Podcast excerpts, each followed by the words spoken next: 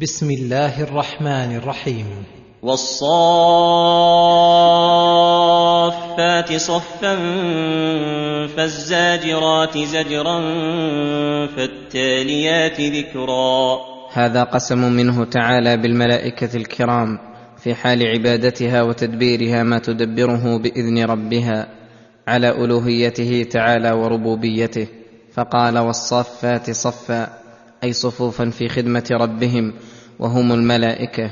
فالزاجرات زجرا وهم الملائكة يزجرون السحاب وغيره بأمر الله. فالتاليات ذكرا. وهم الملائكة الذين يتلون كلام الله تعالى. فلما كانوا متألهين لربهم ومتعبدين في خدمته ولا يعصونه طرفة عين أقسم بهم على ألوهيته فقال إن إلهكم لواحد. ليس له شريك في الإلهية فاخلصوا له الحب والخوف والرجاء وسائر أنواع العبادة. رب السماوات والأرض وما بينهما ورب المشارق. أي هو الخالق لهذه المخلوقات والرازق لها المدبر لها فكما أنه لا شريك له في ربوبيته إياها فكذلك لا شريك له في ألوهيته وكثيرا ما يقرر تعالى توحيد الإلهية بتوحيد الربوبية لأنه دال عليه وقد أقر به أيضا المشركون في العبادة فيلزمهم بما أقروا به على ما أنكروه وخص الله المشارق بالذكر لدلالتها على المغارب أو لأنها مشارق النجوم التي سيذكرها فلهذا قال انا زينا السماء الدنيا بزينه الكواكب وحفظا من كل شيطان مارد لا يسمعون إلى الملا الاعلى ويقذفون من كل جانب ذكر الله في الكواكب هاتين الفائدتين العظيمتين احداهما كونها زينه للسماء اذ لولاها لكانت السماء جرما مظلما لا ضوء فيها ولكن زينها فيها لتستنير أرجاؤها وتحسن صورتها ويهتدى بها في ظلمات البر والبحر ويحصل فيها من المصالح ما يحصل. والثانية حراسة السماء عن كل شيطان مارد يصل بتمرده إلى استماع الملأ الأعلى وهم الملائكة فإذا استمعت قذفتها بالشهب الثواقب. من كل جانب. طردا لهم وإبعادا عن استماع ما يقول الملأ الأعلى. دحورا ولهم عذاب واصب. أي دائم معد لهم لتمردهم عن طاعة ربهم. ولولا أنه تعالى استثنى لكان ذلك دليلا على أنهم لا يستمعون شيئا أصلا ولكن قال إلا من خطف الخطفة فأتبعه شهاب ثاقب. إلا من خطف الخطفة أي إلا من تلقف من الشياطين المردة الكلمة الواحدة على وجه الخفية والسرقة. فأتبعه شهاب ثاقب. تارة يدركه قبل أن يوصلها إلى أوليائه فينقطع خبر السماء وتارة يخبر بها قبل أن يدركه الشهاب فيكذبون معها مائه كذبة يروجونها بسبب الكلمة التي سمعت من السماء. ولما بين هذه المخلوقات العظيمة قال فاستفتهم أهم أشد خلقا أم من خلقنا؟ إنا خلقناهم من طين لازب. فاستفتهم أي اسأل منكر خلقهم بعد موتهم. أهم أشد خلقا أي إيجادهم بعد موتهم. أشد خلقا وأشق أم من خلقنا من هذه المخلوقات. فلا بد أن يقروا أن خلق السماوات والأرض أكبر من خلق الناس. فيلزمهم إذن الإقرار بالبعث بل لو رجعوا إلى أنفسهم وفكروا فيها لعلموا أن ابتداء خلقهم من طين لازب أصعب عند الفكر من إنشائهم بعد موتهم ولهذا قال انا خلقناهم من طين لازب. أي قوي شديد كقوله تعالى ولقد خلقنا الإنسان من صلصال من حمأ مسنون. بل عجبت ويسخرون. بل عجبت يا أيها الرسول وأيها الإنسان من تكذيب من كذب بالبعث بعد أن أريتهم من الآيات العظيمة والأدلة المستقيمة وهو حقيقة محل عجب واستغراب لأنه مما لا يقبل الإنكار وأعجب من إنكارهم وأبلغ منه أنهم يسخرون ممن جاء بالخبر عن البعث. فلم يكفهم مجرد الإنكار حتى زادوا السخرية بالقول الحق. وإذا ذكروا لا يذكرون. ومن العجب أيضا أنهم إذا ذكروا ما يعرفون في فطرهم وعقولهم وفطنوا له وألفت نظرهم إليه لا يذكرون ذلك. فإن كان جهلا فهو من أدل الدلائل على شدة بلادتهم العظيمة حيث ذكروا ما هو مستقر في الفطر معلوم بالعقل لا يقبل الإشكال. وإن كان تجاهلا وعنادا فهو أعجب وأغرب. وإذا رأوا آية يستسخرون. ومن العجب أيضا أنهم إذا أقيمت عليهم الأدلة وذكروا الآيات التي يخضع لها فحول الرجال وألباب الألباء يسخرون منها ويعجبون. ومن العجب أيضا قولهم للحق لما جاءهم. وقالوا إن هذا إلا سحر مبين. فجعلوا أعلى الأشياء وأجلها وهو الحق في رتبة أخس الأشياء وأحقرها. ومن العجب أيضا قياسهم قدرة رب الأرض والسماوات على قدرة الآدمي الناقص من جميع الوجوه. فقالوا استبعادا وإنكارا. أإذا متنا وكنا ترابا وعظاما أإنا لمبعوثون أو آباؤنا الأولون ولما كان هذا منتهى ما عندهم وغايه ما لديهم أمر الله رسوله ان يجيبهم بجواب مشتمل على ترهيبهم فقال قل نعم وأنتم داخرون قل نعم ستبعثون أنتم وآباؤكم الأولون وأنتم داخرون ذليلون صاغرون. لا تمتنعون ولا تستعصون على قدرة الله. فإنما هي زجرة واحدة فإذا هم ينظرون. فإنما هي زجرة واحدة ينفخ إسرافيل فيها في الصور. فإذا هم مبعوثون من قبورهم ينظرون. كما ابتدأ خلقهم بعثوا بجميع أجزائهم. حفاة عراة غرلا وفي تلك الحال يظهرون الندم والخزي والخسار ويدعون بالويل والثبور. وقالوا يا ويلنا هذا يوم الدين. فقد أقروا بما كانوا في الدنيا به يستهزئون فيقال لهم هذا يوم الفصل الذي كنتم به تكذبون. هذا يوم الفصل بين العباد فيما بينهم وبين ربهم من الحقوق وفيما بينهم وبين غيرهم من الخلق. احشروا الذين ظلموا وأزواجهم وما كانوا يعبدون من دون الله فاهدوهم إلى صراط الجحيم. أي إذا أحضروا يوم القيامة وعاينوا ما به يكذبون ورأوا ما به يستسخرون. يؤمر بهم إلى النار التي بها كانوا يكذبون فيقال احشروا الذين ظلموا أنفسهم بالكفر والشرك والمعاصي وأزواجهم الذين من جنس عملهم كل يضم إلى من يجانسه في العمل. وما كانوا يعبدون من دون الله. وما كانوا يعبدون من دون الله من الأصنام والأنداد التي زعموها فاجمعوهم جميعا. فاهدوهم إلى صراط الجحيم. أي سوقوهم سوقا عنيفا إلى جهنم وبعدما يتعين أمرهم إلى النار ويعرفون أنهم من أهل دار البوار يقال وقفوهم إنهم مسؤولون. وقفوهم قبل أن توصلوهم إلى جهنم. إنهم مسؤولون. عما كانوا يفترونه في الدنيا ليظهر على رؤوس الأشهاد كذبهم وفضيحتهم فيقال لهم ما لكم لا تناصرون.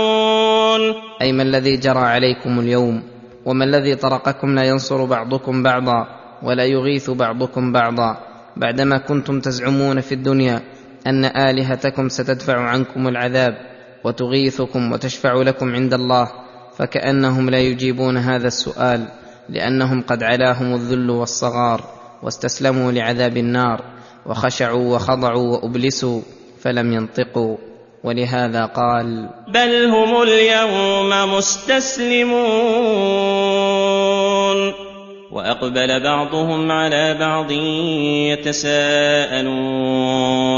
لما جمعوا هم وأزواجهم وآلهتهم وهدوا إلى صراط الجحيم ووقفوا فسئلوا فلم يجيبوا أقبلوا فيما بينهم يلوم بعضهم بعضا على إضلالهم وضلالهم فقال الأتباع للمتبوعين الرؤساء قالوا إنكم كنتم تأتوننا عن اليمين. أي بالقوة والغلبة فتضلونا ولولا أنتم لكنا مؤمنين. قالوا بل لم تكونوا مؤمنين. قالوا لهم بل لم تكونوا مؤمنين أي ما زلتم مشركين كما نحن مشركون فأي شيء فضلكم علينا وأي شيء يوجب لومنا. وما كان لنا عليكم من سلطان بل كنتم قوما طاغين. والحال أنه ما كان لنا عليكم من سلطان أي قهر لكم على اختيار الكفر. بل كنتم قوما طاغين. متجاوزين للحد. فحق علينا قول ربنا إنا لذائقون. فحق علينا نحن وإياكم. إنا لذائقون. إنا لذائقون العذاب. أي حق علينا قدر ربنا وقضاؤه. أنا وإياكم سنذوق العذاب ونشترك في العقاب.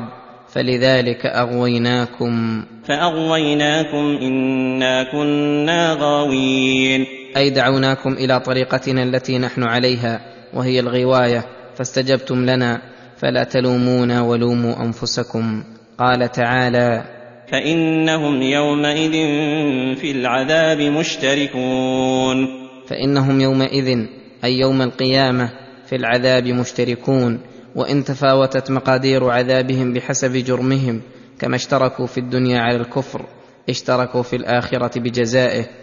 ولهذا قال أنا كذلك نفعل بالمجرمين ثم ذكر أن إجرامهم قد بلغ الغاية وجاوز النهاية فقال انهم كانوا اذا قيل لهم لا اله الا الله يستكبرون إنهم كانوا إذا قيل لهم لا إله إلا الله فدعوا إليها وأمروا بترك إلهية ما سواه يستكبرون عنها وعلى من جاء بها. ويقولون أئنا لتاركوا آلهتنا لشاعر مجنون. ويقولون معارضة لها أئنا لتاركوا آلهتنا التي لم نزل نعبدها نحن وآباؤنا لقول شاعر مجنون يعنون محمدا صلى الله عليه وسلم فلم يكفهم قبحهم الله الإعراض عنه ولا مجرد تكذيبه حتى حكموا عليه بأظلم الأحكام وجعلوه شاعرا مجنونا.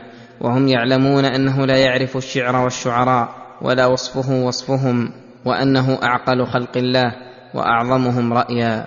ولهذا قال تعالى ناقضا لقولهم بل جاء بالحق وصدق المرسلين.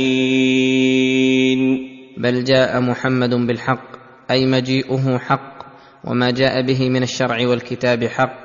وصدق المرسلين. أي ومجيئه صدق المرسلين فلولا مجيئه وإرساله لم يكن الرسل صادقين فهو آية ومعجزه لكل رسول قبله لأنهم أخبروا به وبشروا وأخذ الله عليهم العهد والميثاق لئن جاءهم ليؤمنن به ولينصرنه وأخذوا ذلك على أممهم فلما جاء ظهر صدق الرسل الذين قبله. وتبين كذب من خالفهم فلو قدر عدم مجيئه وهم قد أخبروا به لكان ذلك قادحا في صدقهم. وصدق أيضا المرسلين بأن جاء بما جاءوا به ودعا إلى ما دعوا إليه وآمن بهم وأخبر بصحة رسالتهم ونبوتهم وشرعهم. ولما كان قولهم السابق إنا لذائقون قولا صادرا منهم يحتمل أن يكون صدقا أو غيره أخبر تعالى بالقول الفصل الذي لا يحتمل غير الصدق واليقين وهو الخبر الصادر منه تعالى فقال إنكم لذائق العذاب الأليم. أي المؤلم الموجع. وما تجزون إلا ما كنتم تعملون. وما تجزون في إذاقة العذاب الأليم. إلا ما كنتم تعملون. فلم نظلمكم وإنما عدلنا فيكم. ولما كان هذا الخطاب لفظه عاما والمراد به المشركون استثنى تعالى المؤمنين فقال إلا عباد الله المخلصين. يقول تعالى إلا عباد الله المخلصين فإنهم غير ذائق العذاب الأليم لأنهم أخلصوا لله الأعمال فأخلصهم واختصهم برحمته وجاد عليهم بلطفه. أولئك لهم رزق معلوم. أي غير مجهول وإنما هو رزق عظيم جليل لا يجهل أمره ولا يبلغ كنهه فسره بقوله. فواكه وهم مكرمون. فواكه من جميع أنواع الفواكه التي تتفكه بها النفس للذتها في لونها وطعمها وهم مكرمون لا مهانون محتقرون بل معظمون مجلون موقرون. قد أكرم بعضهم بعضا وأكرمتهم الملائكة الكرام وصاروا يدخلون عليهم من كل باب ويهنئونهم ببلوغ اهنأ الثواب وأكرمهم أكرم الأكرمين وجاد عليهم بأنواع الكرامات من نعيم القلوب والأرواح والأبدان. في جنات النعيم. أي الجنات التي النعيم وصفها والسرور نعتها وذلك لما جمعت مما لا عين رأت ولا أذن سمعت ولا خطر على قلب بشر. وسلمت من كل مخل بنعيمها من جميع المكدرات والمنغصات. على سرر متقابلين. ومن كرامتهم عند ربهم وإكرام بعضهم بعضا أنهم على سرر وهي المجالس المرتفعة المزينة بأنواع الأكسية الفاخرة المزخرفة الجميلة فهم متكئون عليها على وجه الراحة والطمأنينة والفرح. متقابلين.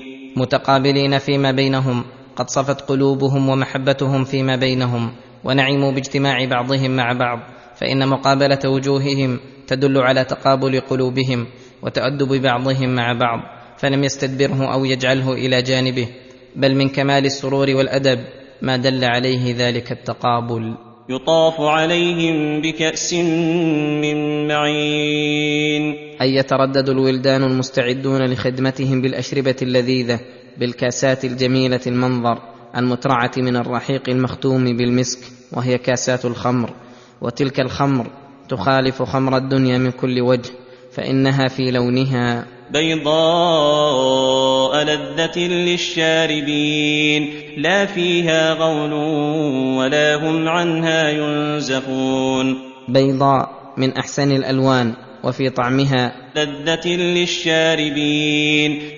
يتلذذ شاربها بها وقت شربها وبعده وأنها سالمة من غول العقل وذهابه ونزفه ونزف ما لصاحبها وليس فيها صداع ولا كدر فلما ذكر طعامهم وشرابهم ومجالسهم وعموم النعيم وتفاصيله داخلة في قوله جنات النعيم لكن فصل هذه الأشياء لتعلم فتشتاق النفوس إليها ذكر أزواجهم فقال وعندهم قاصرات الطرف عين. أي أيوة وعند أهل دار النعيم في محلاتهم القريبة حور حسان كاملات الأوصاف قاصرات الطرف إما أنها قصرت طرفها على زوجها لعفتها وعدم مجاوزته لغيره ولجمال زوجها وكماله بحيث لا تطلب في الجنة سواه ولا ترغب إلا به وإما لأنها قصرت طرف زوجها عليها وذلك يدل على كمالها وجمالها الفائق الذي أوجب لزوجها أن يقصر طرفه عليها وقصر الطرف أيضا يدل على قصر النفس والمحبة عليها وكلا المعنيين محتمل وكلاهما صحيح. وكل هذا يدل على جمال الرجال والنساء في الجنة ومحبة بعضهم بعضا محبة لا يطمح إلى غيره وشدة عفتهم كلهم وأنه لا حسد فيها ولا تباغض ولا تشاحن. وذلك لانتفاء أسبابه. عين أي حسان الأعين جميلاتها ملاح الحدق. كأنهن بيض مكنون. كأنهن أي الحور بيض مكنون أي مستور. وذلك من حسنهن وصفائهن وكون ألوانهن أحسن الألوان وأبهاها ليس فيه كدر ولا شيء فأقبل بعضهم على بعض يتساءلون. لما ذكر تعالى نعيمهم وتمام سرورهم بالمآكل والمشارب والأزواج الحسان والمجالس الحسنة ذكر تذاكرهم فيما بينهم ومطارحتهم للأحاديث عن الأمور الماضية وأنهم ما زالوا في المحادثة والتساؤل حتى أفضى ذلك بهم إلى أن قال قائل منهم. قال قائل منهم إني كان لي قرين. إني كان لي قرين في الدنيا ينكر البعث ويلومني على تصديقي به ويقول لي يقول أئنك لمن المصدقين. أإذا متنا وكنا ترابا وعظاما أئنا لمدينون. أي مجازون بأعمالنا. أي كيف تصدق بهذا الأمر البعيد الذي في غاية الاستغراب وهو أننا إذا تمزقنا فصرنا ترابا وعظاما أننا نبعث ونعاد ثم نحاسب ونجازى بأعمالنا. أي يقول صاحب الجنة لإخوانه هذه قصتي وهذا خبري أنا وقريني. ما زلت أنا مؤمنا مصدقا وهو ما زال مكذبا منكرا للبعث. حتى متنا ثم بعثنا. فوصلت أنا إلى ما ترون من النعيم الذي أخبرتنا به الرسل وهو لا شك أنه قد وصل إلى العذاب. قال هل أنتم مطلعون؟ فاطلع فرآه في سواء الجحيم. فهل أنتم مطلعون لننظر إليه؟ فنزداد غبطة وسرورا بما نحن فيه ويكون ذلك رأي عين. والظاهر من حال أهل الجنة وسرور بعضهم ببعض. وموافقة بعضهم بعضا أنهم أجابوه لما قال وذهبوا تبعا له للاطلاع على قرينه. فاطلع فرآه في سواء الجحيم. فاطلع فرأى قرينه في سواء الجحيم أي في وسط العذاب وغمراته والعذاب قد أحاط به. فقال له لائما على حاله وشاكرا لله على نعمته ان نجاه من كيده. قال تالله إن كدت لتردين. أي تهلكني بسبب ما أدخلت علي من الشبه بزعمك. ولولا نعمة ربي لكنت من المحضرين. ولولا نعمة ربي على أن ثبتني على الإسلام لكنت من المحضرين في العذاب معك. أفما نحن بميتين إلا موتتنا الأولى وما نحن بمعذبين اي يقوله المؤمن مبتهجا بنعمه الله على أهل الجنه بالخلود الدائم فيها والسلامه من العذاب استفهام بمعنى الاثبات والتقرير اي يقول لقرينه المعذب افتزعم اننا لسنا نموت سوى الموته الاولى ولا بعث بعدها ولا عذاب وقوله فاقبل بعضهم على بعض يتساءلون وحذف المعمول والمقام مقام لذة وسرور فدل ذلك على أنهم يتساءلون بكل ما يلتذون بالتحدث به والمسائل التي وقع فيها النزاع والإشكال. ومن المعلوم أن لذة أهل العلم بالتساؤل عن العلم والبحث عنه فوق اللذات الجارية في أحاديث الدنيا فلهم من هذا النوع النصيب الوافر ويحصل لهم من انكشاف الحقائق العلمية في الجنة ما لا يمكن التعبير عنه. فلما ذكر تعالى نعيم الجنة ووصفه بهذه الأوصاف الجميلة مدحه وشوق العاملين وحثهم على العمل فقال إن هذا لهو الفوز العظيم. الذي حصل لهم به كل خير وكل ما تهوى الأنفس وتشتهي واندفع عنهم به كل محذور ومكروه فهل فوز يطلب فوقه أم هو غاية الغايات ونهاية النهايات؟ حيث حل عليهم رضا رب الأرض والسماوات وفرحوا بقربه وتنعموا بمعرفته واستروا برؤيته وطربوا لكلامه. لمثل هذا فليعمل العاملون. فهو أحق ما أنفقت فيه نفائس الأنفاس وأولى ما شمر إليه العارفون الأكياس. والحسرة كل الحسرة أن يمضي على الحازم وقت من أوقاته وهو غير مشتغل بالعمل الذي يقرب لهذه الدار. فكيف إذا كان يسير بخطاياه إلى دار البوار؟ أذلك خير نزلا أم شجرة الزقوم؟ أذلك خير أي ذلك النعيم الذي وصفناه لأهل الجنة خير أم العذاب الذي يكون في الجحيم من جميع أصناف العذاب؟ فأي الطعامين أولى الذي وصف في الجنة أم طعام أهل النار وهو شجرة الزقوم؟ إنا جعلناها فتنة للظالمين. أنا جعلناها فتنه أي عذابا ونكالا للظالمين أنفسهم بالكفر والمعاصي. انها شجره تخرج في اصل الجحيم. أي وسطة فهذا مخرجها ومعدنها أشر المعادن وأسوأها وشر المغرس يدل على شر الغراس وخسته ولهذا نبهنا الله على شرها بما ذكر أين تنبت به وبما ذكر من صفة ثمرتها. طلعها كأنه رؤوس الشياطين. وأنها كرؤوس الشياطين. فلا تسأل بعد هذا عن طعمها وما تفعل في أجوافهم وبطونهم وليس لهم عنها مندوحة ولا معدل. ولهذا قال فإنهم لآكلون منها فمالئون منها البطون. فهذا طعام أهل النار فبئس الطعام طعامهم ثم ذكر شرابهم فقال ثم إن لهم عليها لشوبا من حميم. ثم إن لهم عليها أي على إثر هذا الطعام لشوبا من حميم أي ماء حارا قد انتهى كما قال تعالى وإن يستغيثوا يغاثوا بماء كالمهل يشوي الوجوه بئس الشراب وساءت مرتفقا وكما قال تعالى وسقوا ماء حميما فقطع أمعاءهم. ثم إن مرجعهم لإلى الجحيم. ثم إن مرجعهم أي مآلهم ومقرهم ومأواهم. لإلى الجحيم. ليذوقوا من عذابه الشديد وحره العظيم ما ليس عليه مزيد من الشقاء. وكأنه قيل ما الذي أوصلهم إلى هذه الدار؟ فقال إنهم ألفوا آباءهم ضالين. إنهم ألفوا أي وجدوا آباءهم ضالين. فهم على آثارهم يهرعون. أي يسرعون في الضلال فلم يلتفتوا إلى ما دعتهم إليه الرسل ولا إلى ما حذرتهم عنه الكتب ولا إلى أقوال الناصحين بل عارضوهم بأن قالوا إنا وجدنا آباءنا على أمة وإنا على آثارهم مقتدون. ولقد ضل قبلهم أكثر الأولين. ولقد ضل قبلهم أي قبل هؤلاء المخاطبين أكثر الأولين وقليل منهم آمن واهتدى. ولقد أرسلنا فيهم منذرين.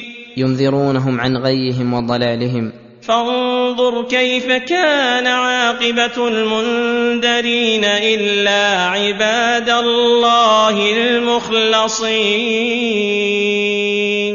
كانت عاقبتهم الهلاك والخزي والفضيحة فليحذر هؤلاء أن يستمروا على ضلالهم فيصيبهم مثل ما أصابهم. ولما كان المنذرون ليسوا كلهم ضالين بل منهم من آمن وأخلص الدين لله. استثناه الله من الهلاك فقال إلا عباد الله المخلصين. أي الذين أخلصهم الله وخصهم برحمته لإخلاصهم فإن عواقبهم صارت حميدة. ثم ذكر أنموذجا من عواقب الأمم المكذبين فقال ولقد نادانا نوح فلنعم المجيبون ونجيناه وأهله من الكرب العظيم وجعلنا ذريته هم الباقين وتركنا عليه في الآخرين سلام على نوح في العالمين إنا كذلك نجزي المحسنين إنه من عبادنا المؤمنين. ثم أغرقنا الآخرين. يخبر تعالى عن عبده ورسوله نوح عليه السلام أول الرسل أنه لما دعا قومه إلى الله تلك المدة الطويلة فلم يزدهم دعاؤه إلا فرارا أنه نادى ربه فقال رب لا تذر على الأرض من الكافرين ديارا وقال رب انصرني على القوم المفسدين فاستجاب الله له ومدح تعالى نفسه فقال فلنعم المجيبون. فلنعم المجيبون لدعاء الداعين وسماع تبتلهم وتضرعهم. أجابه إجابة طابق ما سأل. نجاه أهله من الكرب العظيم وأغرق جميع الكافرين وأبقى نسله وذريته متسلسلين. فجميع الناس من ذرية نوح عليه السلام وجعل له ثناء حسنا مستمرا إلى وقت الآخرين. وذلك لأنه محسن في عبادة الخالق محسن إلى الخلق وهذه سنته تعالى في المحسنين أن ينشر لهم من الثناء على حسب إحسانهم. ودل قوله إنه من عبادنا المؤمنين أن الإيمان أرفع منازل العباد وأنه مشتمل على جميع شرائع الدين وأصوله وفروعه لأن الله مدح به خواص خلقه.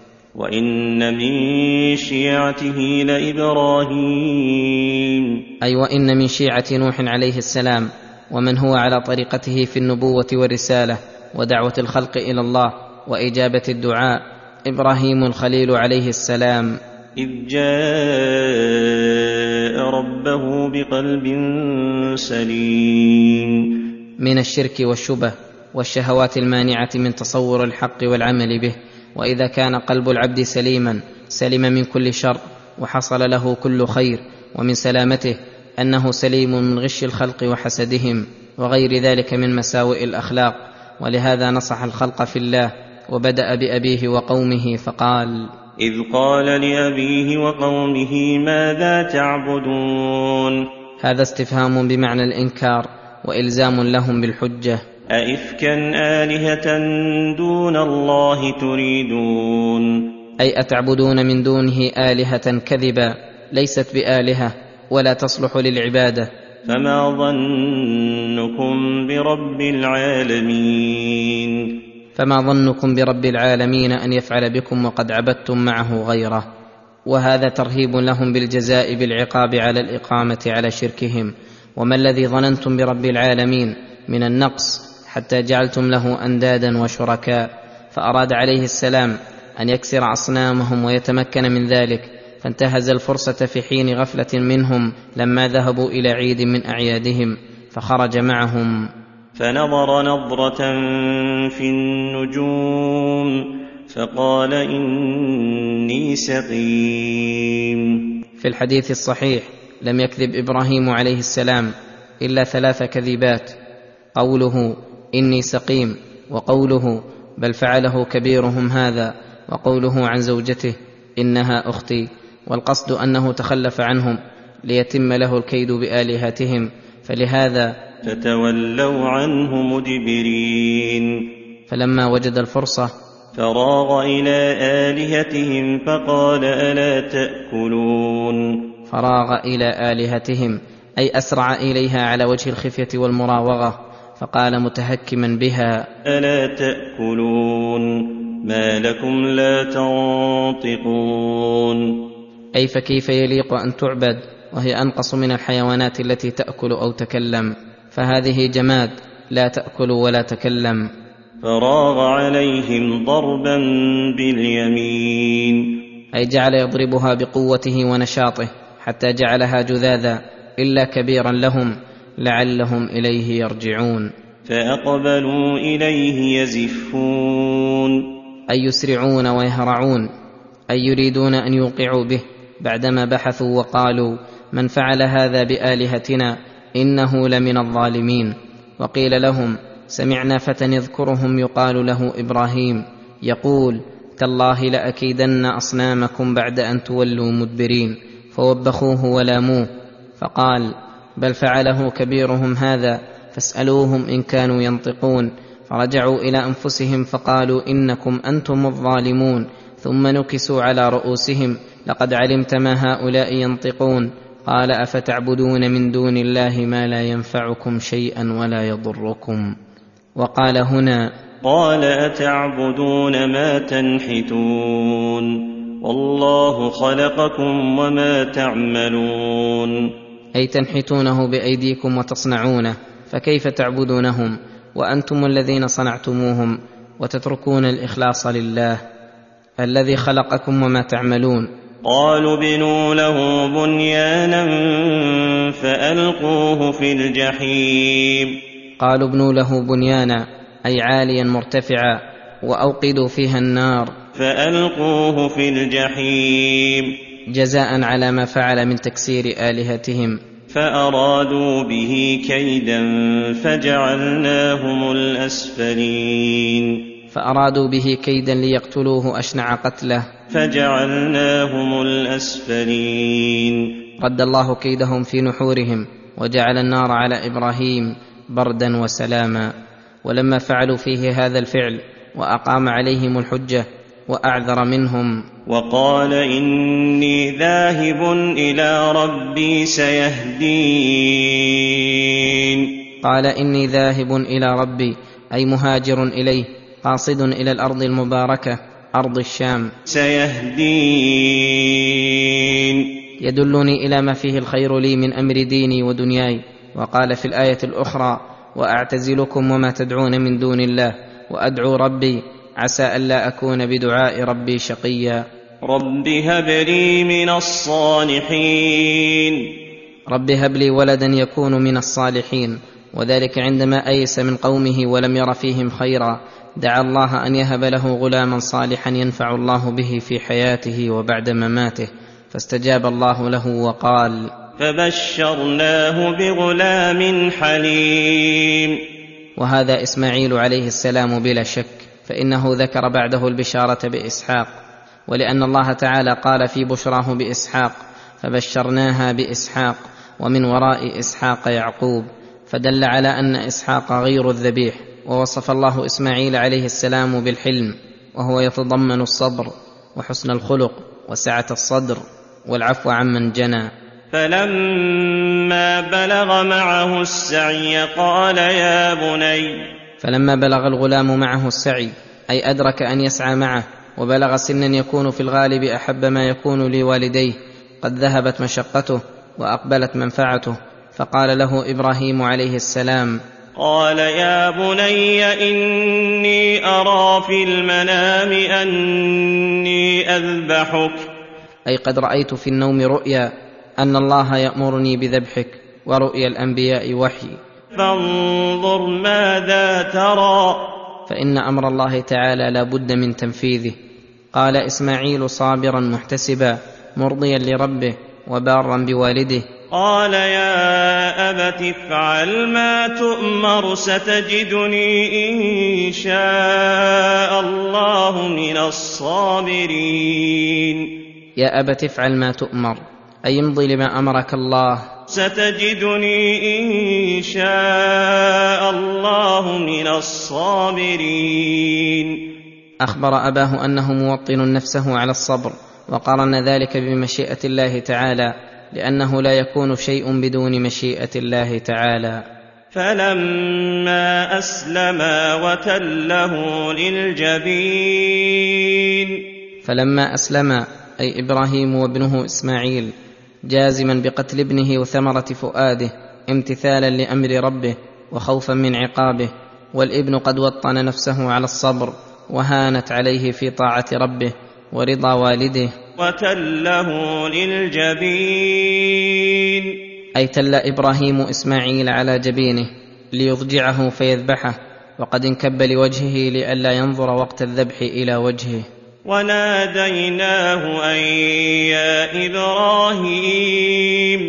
وناديناه في تلك الحال المزعجة والأمر المدهش أن يا إبراهيم. قد صدقت الرؤيا إنا كذلك نجزي المحسنين.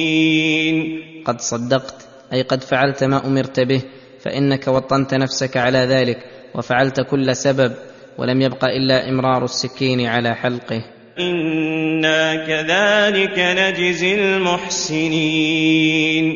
أنا كذلك نجزي المحسنين في عبادتنا المقدمين رضانا على شهوات انفسهم. ان هذا لهو البلاء المبين. ان هذا الذي امتحنا به إبراهيم عليه السلام. لهو البلاء المبين. أي الواضح. الذي تبين به صفاء إبراهيم وكمال محبته لربه وخلته. فإن إسماعيل عليه السلام لما وهبه الله لإبراهيم أحبه حبا شديدا وهو خليل الرحمن والخلة أعلى أنواع المحبة وهو منصب لا يقبل المشاركة ويقتضي أن تكون جميع أجزاء القلب متعلقة بالمحبوب. فلما تعلقت شعبة من شعب قلبه بابنه إسماعيل أراد الله تعالى أن يصفي وده ويختبر خلته فأمره أن يذبح من زاحم حبه حب ربه فلما قدم حب الله وآثره على هواه وعزم على ذبحه وزال ما في القلب من المزاحم بقي الذبح لا فائدة فيه فلهذا قال إن هذا لهو البلاء المبين. وفديناه بذبح عظيم. أي صار بدله ذبح من الغنم عظيم ذبحه إبراهيم فكان عظيما من جهة أنه كان فداء لإسماعيل ومن جهة أنه من جملة العبادات الجليلة ومن جهة أنه كان قربانا وسنة إلى يوم القيامة. وتركنا عليه في الآخرين. أي أيوة وأبقينا عليه ثناء صادقا في الآخرين كما كان في الأولين. فكل وقت بعد إبراهيم عليه السلام فإنه فيه محبوب معظم مثنى عليه. سلام على إبراهيم. أي تحيته عليه كما قال تعالى قل الحمد لله وسلام على عباده الذين اصطفى. كذلك نجزي المحسنين. أنا كذلك نجزي المحسنين في عبادة الله ومعاملة خلقه أن نفرج عنهم الشدائد ونجعل لهم العاقبة والثناء الحسن. إنه من عبادنا المؤمنين. إنه من عبادنا المؤمنين بما أمر الله بالإيمان به الذين بلغ بهم الإيمان إلى درجة اليقين كما قال تعالى وكذلك نري إبراهيم ملكوت السماوات والأرض وليكون من الموقنين. وبشرناه بإسحاق نبيا من الصالحين. هذه البشارة الثانية بإسحاق الذي من ورائه يعقوب فبشر بوجوده وبقائه ووجود ذريته وكونه نبيا من الصالحين فهي بشارات متعددة. وباركنا عليه وعلى إسحاق. أي أنزلنا عليهما البركة التي هي النمو والزيادة في علمهما وعملهما وذريتهما. فنشر الله من ذريتهما ثلاث أمم عظيمة. أمة العرب من ذرية إسماعيل وأمة بني إسرائيل وأمة الروم من ذرية إسحاق. ومن ذريتهما محسن وظالم لنفسه مبين. أي منهم الصالح والطالح والعادل والظالم الذي تبين ظلمه بكفره وشركه ولعل هذا من باب دفع الإيهام فإنه لما قال وباركنا عليه وعلى إسحاق اقتضى ذلك البركة في ذريتهما وأن من تمام البركة أن تكون الذرية كلهم محسنين فأخبر الله تعالى أن منهم محسنا وظالما والله أعلم. ولقد مننا على موسى وهارون ونجيناهما وقومهما من الكرب العظيم ونصرناهم فكانوا هم الغالبين واتيناهما الكتاب المستبين وهديناهما الصراط المستقيم يذكر تعالى منته على عبديه ورسوليه موسى وهارون بني عمران بالنبوة والرسالة والدعوة إلى الله تعالى ونجاتهما وقومهما من عدوهما فرعون ونصرهما عليه حتى أغرقه الله وهم ينظرون. وإنزال الله عليهما الكتاب المستبين وهو التوراة التي فيها الأحكام والمواعظ وتفصيل كل شيء. وأن الله هداهما الصراط المستقيم بأن شرع لهما دينا ذا أحكام وشرائع مستقيمة موصله إلى الله ومن عليهما بسلوكه. وتركنا عليهما في الآخرين. سلام على موسى وهارون.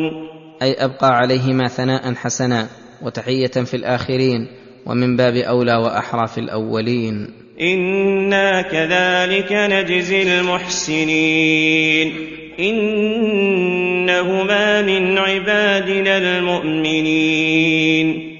وإن إلياس لمن المرسلين. إذ قال لقومه ألا تتقون؟ أتدعون بعلا وتذرون أحسن الخالقين؟ الله ربكم.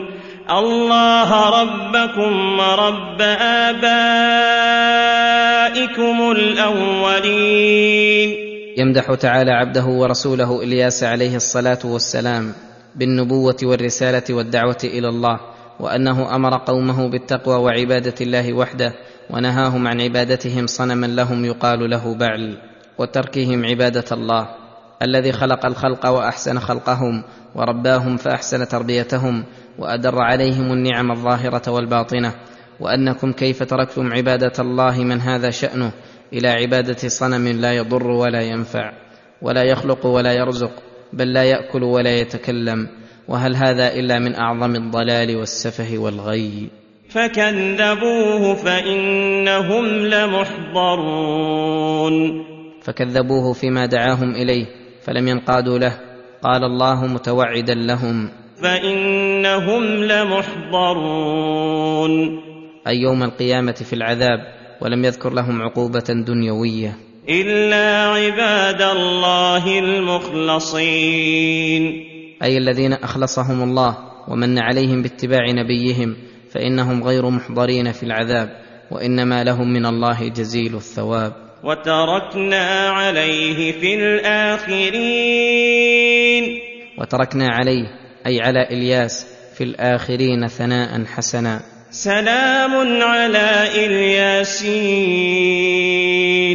أي تحية من الله ومن عباده عليه. إنا كذلك نجزي المحسنين. إنه من عبادنا المؤمنين. فأثنى الله عليه كما أثنى على إخوانه.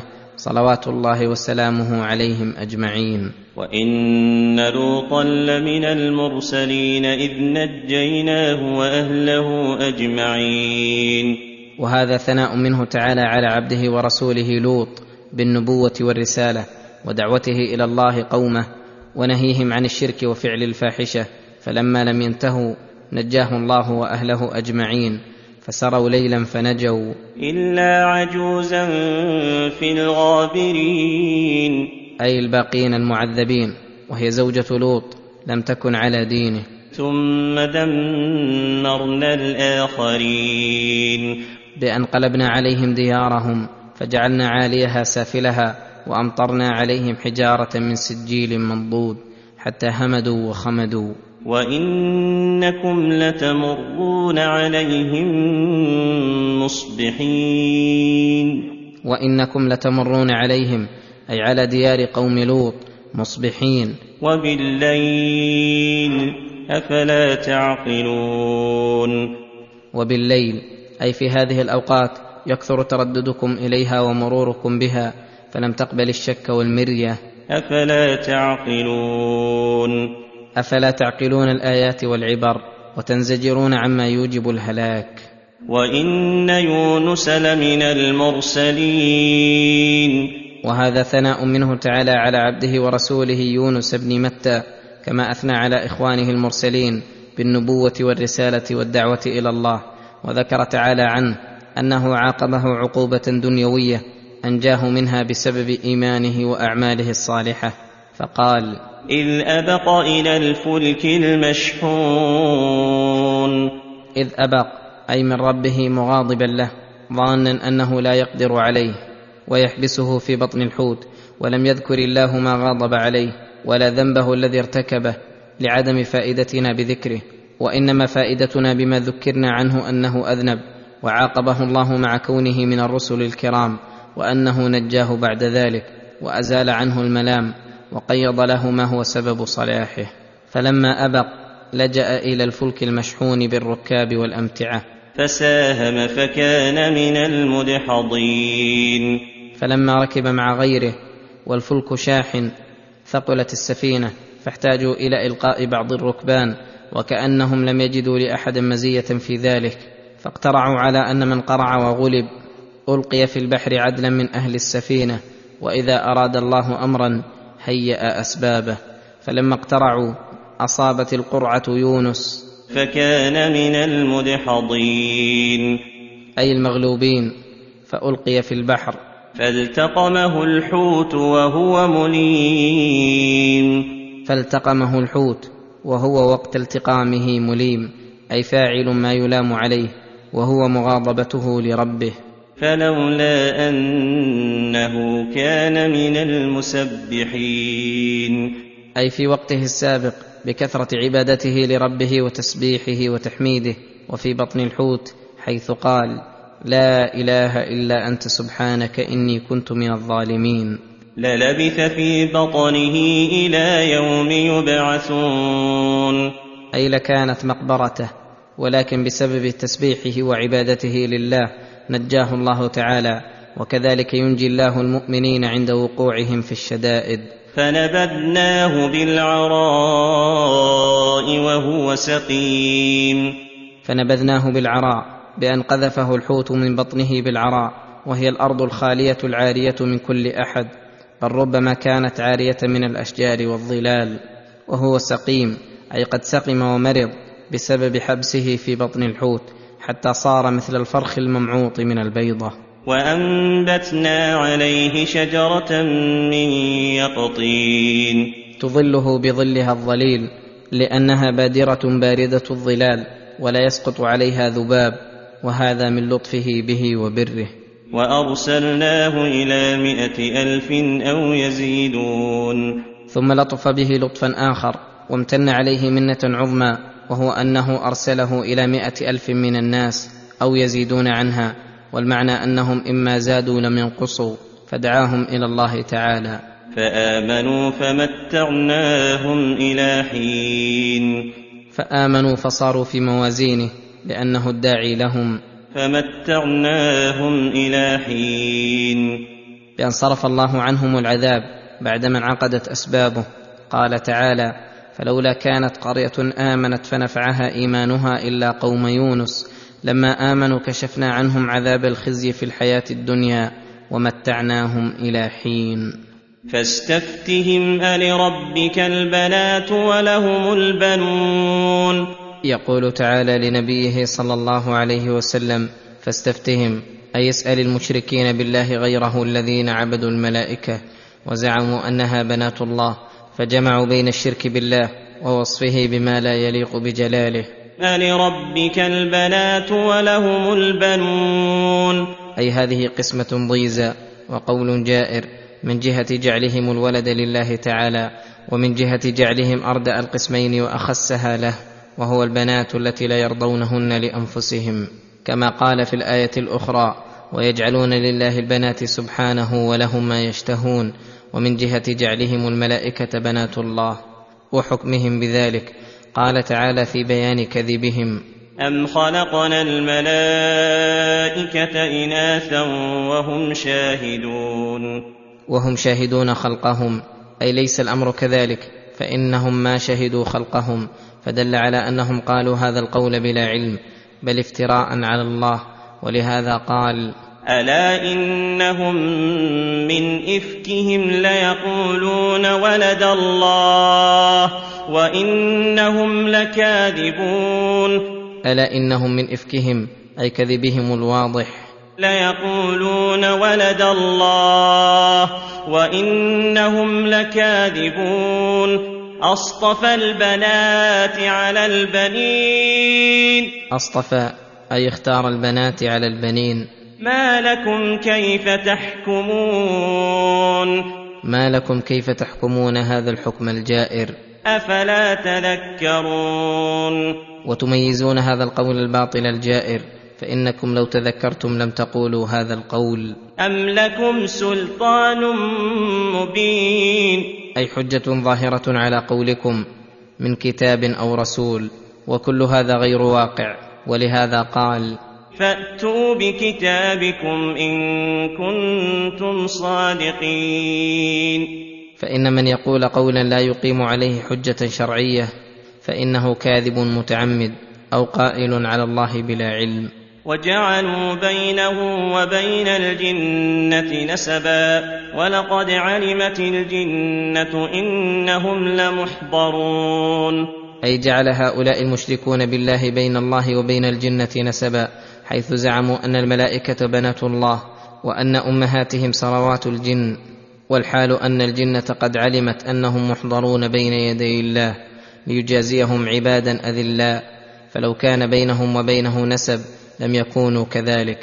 سبحان الله عما يصفون. سبحان الله الملك العظيم الكامل الحليم عما يصفه به المشركون من كل وصف أوجبه كفرهم وشركهم. إلا عباد الله المخلصين.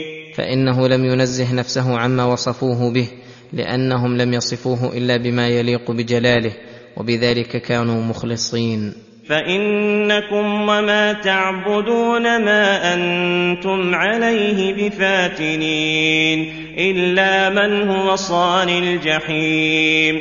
أي إنكم أيها المشركون ومن عبدتموه مع الله لا تقدرون أن تفتنوا وتضلوا أحدا إلا من قضى الله أنه من أهل الجحيم فينفذ فيه القضاء الإلهي والمقصود من هذا بيان عجزهم وعجز آلهتهم عن إضلال أحد. وبيان كمال قدرة الله تعالى أي فلا تطمعوا بإضلال عباد الله المخلصين وحزبه المفلحين. وما منا الا له مقام معلوم. هذا فيه بيان براءة الملائكة عليهم السلام عما قاله فيهم المشركون وأنهم عباد الله لا يعصونه طرفة عين. فما منهم من أحد إلا له مقام وتدبير قد أمره الله به. لا يتعداه ولا يتجاوزه وليس لهم من الأمر شيء. وأنا لنحن الصافون وأنا لنحن الصافون في طاعه الله وخدمته. وأنا لنحن المسبحون وأنا لنحن المسبحون لله عما لا يليق به. فكيف مع هذا؟ يصلحون ان يكونوا شركاء لله.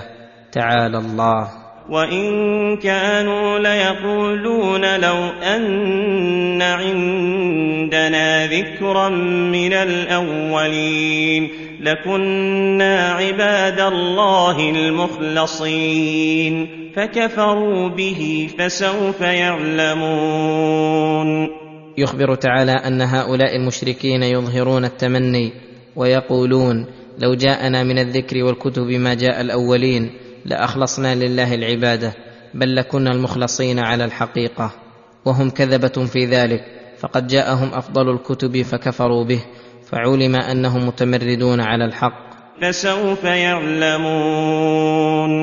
فسوف يعلمون العذاب حين يقع بهم. ولقد سبقت كلمتنا لعبادنا المرسلين إنهم لهم المنصورون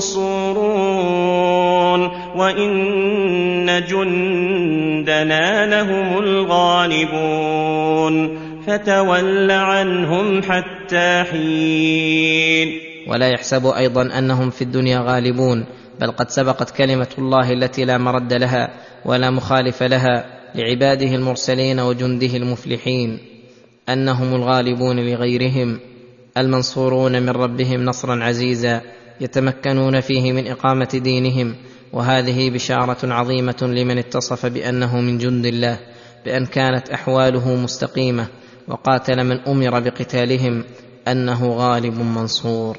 ثم أمر رسوله بالإعراض عمن عاندوا ولم يقبلوا الحق وأنه ما بقي إلا انتظار ما يحل بهم من العذاب ولهذا قال وأبصرهم فسوف يبصرون أفبعذابنا يستعجلون؟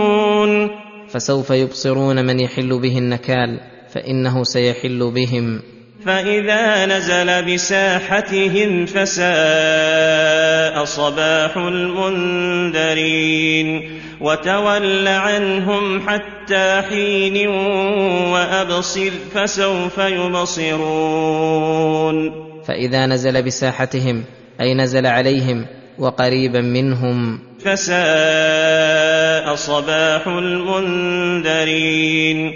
لأنه صباح الشر والعقوبة والاستئصال ثم كرر الأمر بالتولي عنهم وتهديدهم بوقوع العذاب. ولما ذكر في هذه السورة كثيرا من أقوالهم الشنيعة التي وصفوه بها نزه نفسه عنها فقال سبحان ربك رب العزة عما يصفون.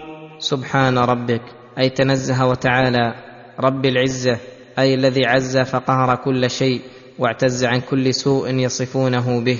وسلام على المرسلين. لسلامتهم من الذنوب والآفات وسلامة ما وصفوا به فاطر الأرض والسماوات. والحمد لله رب العالمين. الألف واللام للاستغراق فجميع أنواع الحمد من الصفات الكاملة العظيمة والأفعال التي ربى بها العالمين وأدر عليهم فيها النعم وصرف عنهم بها النقم ودبرهم تعالى في حركاتهم وسكونهم وفي جميع أحوالهم كلها لله تعالى فهو المقدس عن النقص المحمود بكل كمال المحبوب المعظم ورسله سالمون مسلم عليهم ومن اتبعهم في ذلك له السلامة في الدنيا والآخرة وأعداؤه لهم الهلاك والعطب في الدنيا والآخرة